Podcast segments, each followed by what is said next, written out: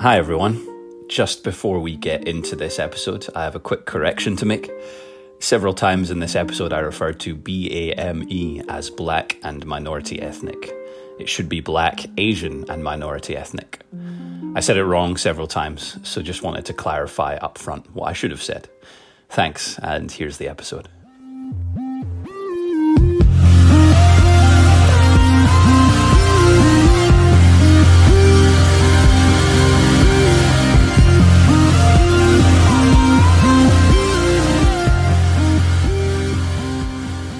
Hello, ladies and gentlemen. You might be wondering why there is an unusual little anomaly in your podcast feeds today.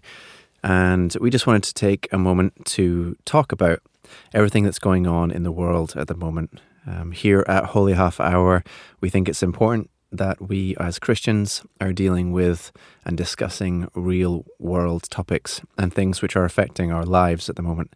So, Kieran is here with me. Hello, Kieran. Hi, Michael. Um, and we're just going to take a moment really to discuss, um, to share our thoughts on how Christians should be responding to um, all that we see in the news today about um, the murder of George Floyd, the the protests in response, the government's, the United States government response to that, and uh, yeah, just where Christians really should be, in our opinion, standing uh, when it comes to institutionalized racism and systemic injustice in the United States, in the UK, across the world, because it's not just a United States problem, uh, as we all know. So yeah, Kieran, you've uh, you've got some thoughts to share. Yeah, man. Well, um, as as you know, I've uh, sort of written down some thoughts, mm-hmm. um, but I, you know, I'm very interested to hear your thoughts too, and have a bit of a conversation around this. Um, yeah, but uh, listeners, Michael and I felt that we, as as Michael said, we felt that we had to speak to this. Really, the the recent killing of George Floyd and others at the hands of police, both in the U.S. and the U.K. and uh, elsewhere. Um, Michael and I had a, a conversation, and I was telling him I always find it difficult to know how and when to speak on these issues because I'm aware that I am a white man. I'm very conscious that I, I lead a privileged life, a life where there's no question in my mind that the police are here to protect and serve me. Uh, to feel safe in the streets is a privilege I've enjoyed pretty much every day. And it's clear that that is so far removed from the experience of the black and minority ethnic community that I kind of find myself unsure what I can contribute to the discussion that's meaningful. Um, I'll probably never know what it's like to live with the constant vigilance that comes with not being able to trust people in authority. Uh, like everyone else, I feel anger that this is happening and that many of these killings are going unpunished. Um, but as Conan O'Brien said this week, I watched a clip from his uh, his YouTube channel um, I, for me to talk about my feelings right now seems inadequate and somehow wrong, to quote him. Uh, because surely now, as always, we should be allowing the black community to speak for themselves. But then I've also been thinking that privilege comes with responsibility. Uh, I'm sure most of you who listen to this show have heard the story of the Good Samaritan uh, about a man who had been mugged and lay dying and several respected members of the community walked by him and left him for dead. And finally, a Samaritan, his sworn enemy, comes and rescues him. And I think perhaps we, when we read ourselves into that story, we see ourselves maybe as the mugged man, the victim, or we see ourselves as the Samaritan, an unlikely hero. I think it's less often that we're willing to acknowledge the times where we've walked past people who were in need and turned our face away. And on this issue, if we as a global community ignore the persecution of a section of our society just because it doesn't affect us, I would argue that we're complicit in that in some way. Uh, that means we have a responsibility to find out how and how we can be allies to the black community, not simply by um, sending sympathetic tweets, but with political action, with financial support of advocacy groups, and maybe hardest of all, standing up to racist attitudes uh, with friends and family when we encounter those it's tempting too to think of this as an American problem, uh, as if North America has a problem with racism and we don't over here. Uh, but I was reading an article this week, Michael, from uh, Mark Townsend in Elle UK uh, that talks about police brutality being very much a, an issue in the UK. And it cites some research from inquest.org.uk that demonstrates that, just like in the US, police violence in the UK disproportionately affects black and minority ethnic people. It was only yesterday reading that article that I learned that neck restraints, the thing that was used to kill George Floyd, are still sanctioned for use by UK police. And their use has led to deaths in this country too. I, I would I have to be honest and say that I would have naively assumed that we were better than that in this country. And calls for American police forces to be held accountable for their access to riot control weapons to be stopped as people are demanding, are, in, in my opinion, quite justified. But uh, if if we think we're better than our American cousins on this, then I think we might be deceiving ourselves. Is what I'm saying. Yeah. And then you know, thinking about all those societal issues, cultural issues, there's my faith. Um, we're both Christians. Uh, I think I can speak for us both when I say that uh, we believe that God loves every single person. Yep. Um, I'm I'm very conscious at this time that there are people who might use that statement to whitewash this problem by saying, "Well, God loves everybody, right? So why do we need to make this about race? It should be about people." Mm. Inverted commas. Uh, but I personally think if we love God and we love others as ourselves, then we can't ignore the very attributes that make them uniquely them, attributes that were given to them by God. Minimizing the pain and struggle of others doesn't heal, it only divides further. Yeah. And my faith, more than anything, is what gives me hope that things can be different. Um, God has promised to right every wrong, wipe away every tear, uh, as Christians, we serve a God who loves justice, and we have a responsibility to act justly on this earth, as Micah 6 8 says. And ultimately, we, uh, we worship a God who knows what it is to be marginalized, persecuted, falsely accused, and killed. Because Jesus experienced all of those things, he took all the weight of the world's evil in his unjust death on the cross, that God might show us mercy instead of the wrath that we deserved.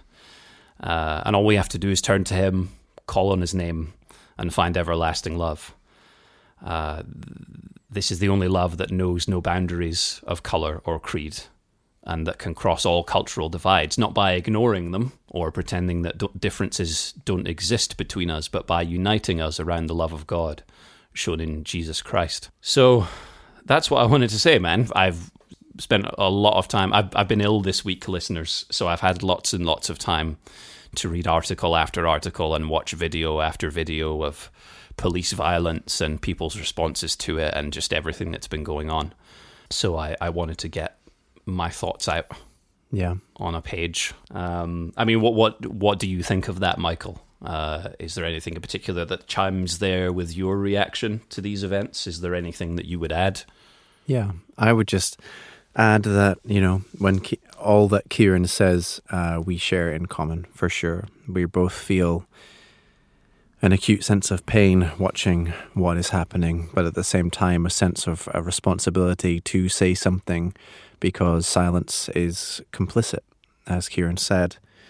And I think that many Christians remain silent on these issues because they feel like religion and politics should be separate. But actually, there is even more responsibility. I mean, when the when the president of the United States is using violent uh, totalitarian tactics to clear peaceful protesters so he can have a publicity stunt in front of a hmm. church which he has no permission yeah. to be in to hold a bible um, to kind of upside down upside down bible in order to make some kind of uh, political religious allegory or something of saying that he is law and order or he is, you know, sent by God or whatever he's trying to achieve. I think when the president uses imagery like this and words in these terms, I don't think anymore that Christians can stay silent on these points. Mm.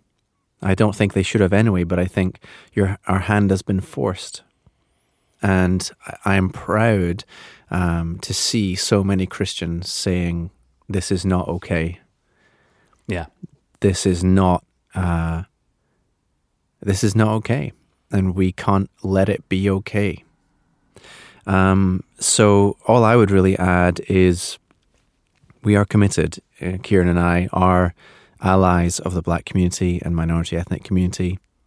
Um, and we just encourage you to Mm. pray and to be active, to seek out petitions and to donate to charities which help.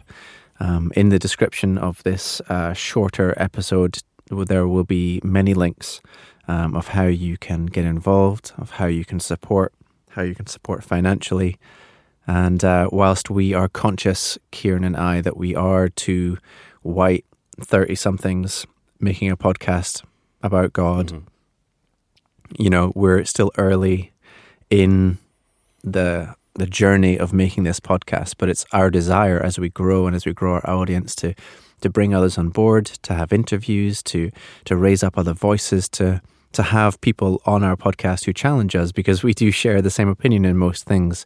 And in our doing that, we will always also be trying to raise up uh, other voices through, uh, you know, a diverse uh, group of people. Um, because you know we were Yeah. conscious that we are just uh, more white voices, but that doesn't mean that we we can say, "Oh, I'm just another white guy. I don't need to say anything." Um, Mm.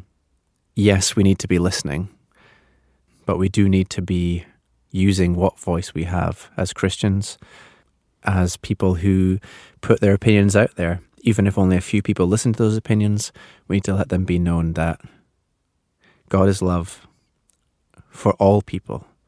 And those who either by deliberate action or inaction allow the persecution and system, systemic um, racism and prejudice Mhm. and holding down of another group of people, that is not love, and that is not of God. hmm Yeah, absolutely. And and I think uh, I, I want to stress as well that there's a lot of obviously media buzz about around this issue right now. There's a huge public outcry. There are protests everywhere, but buzz dies down, and the media move on to other things. And you know we've been here before many times, uh, perhaps not with quite the same level of public outcry as we're seeing now, which is very encouraging that people are really responding to this.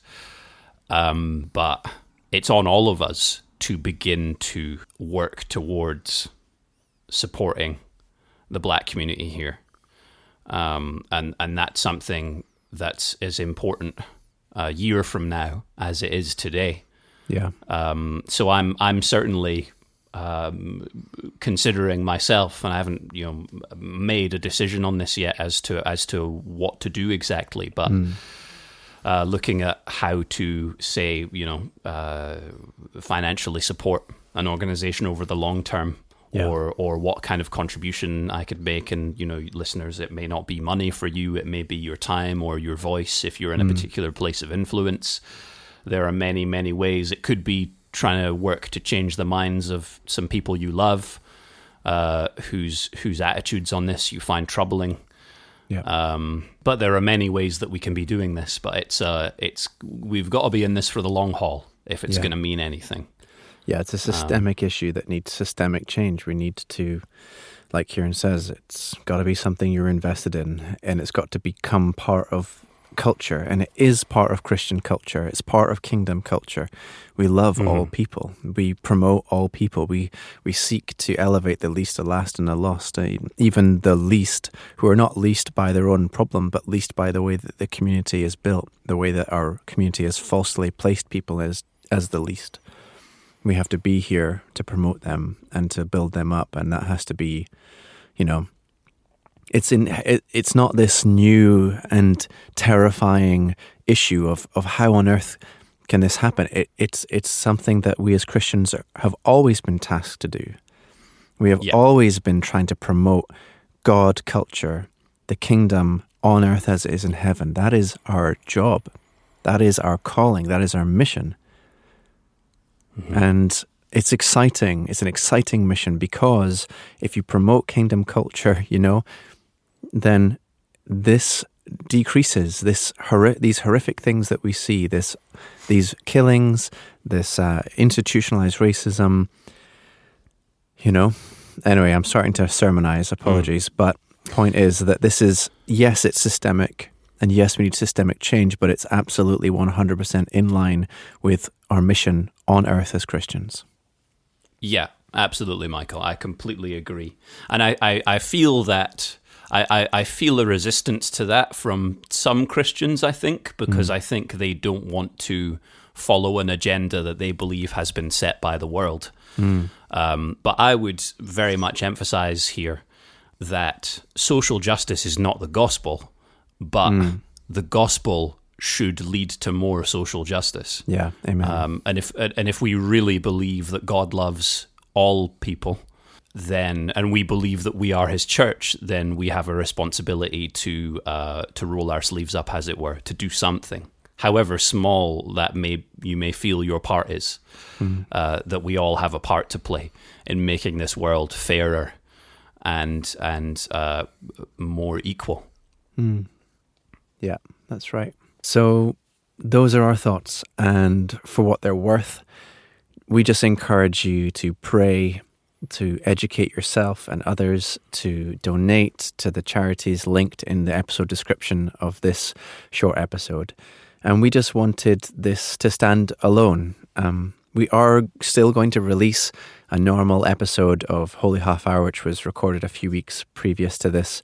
Um, today, we're going to record it in a few hours. It'll be in your feeds just to let this short episode breathe a little bit but we felt it was important that this stands alone, that we didn't just want to have a discussion at the end of an episode because this affects us all.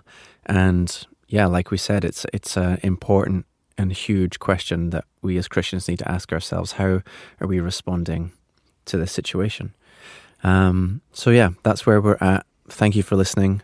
Um, as always, if you would like to speak to this issue, you know you can get in touch with us hello at holyhalfhour.co.uk. Um, we are trying to build a community here and we really value every listener's thoughts. Um, and, you know, we're happy to have a conversation about, about this and to have your input. So, yeah, thank you for listening. Mm. Um, and we look forward to seeing God's kingdom come and his will be done on earth as it is in heaven we look forward to seeing greater uh, equality, and you know that's what we pray for. That's that's what we hope for. That's what we pray for. Any thoughts, Kieran? Amen. Just but to finish.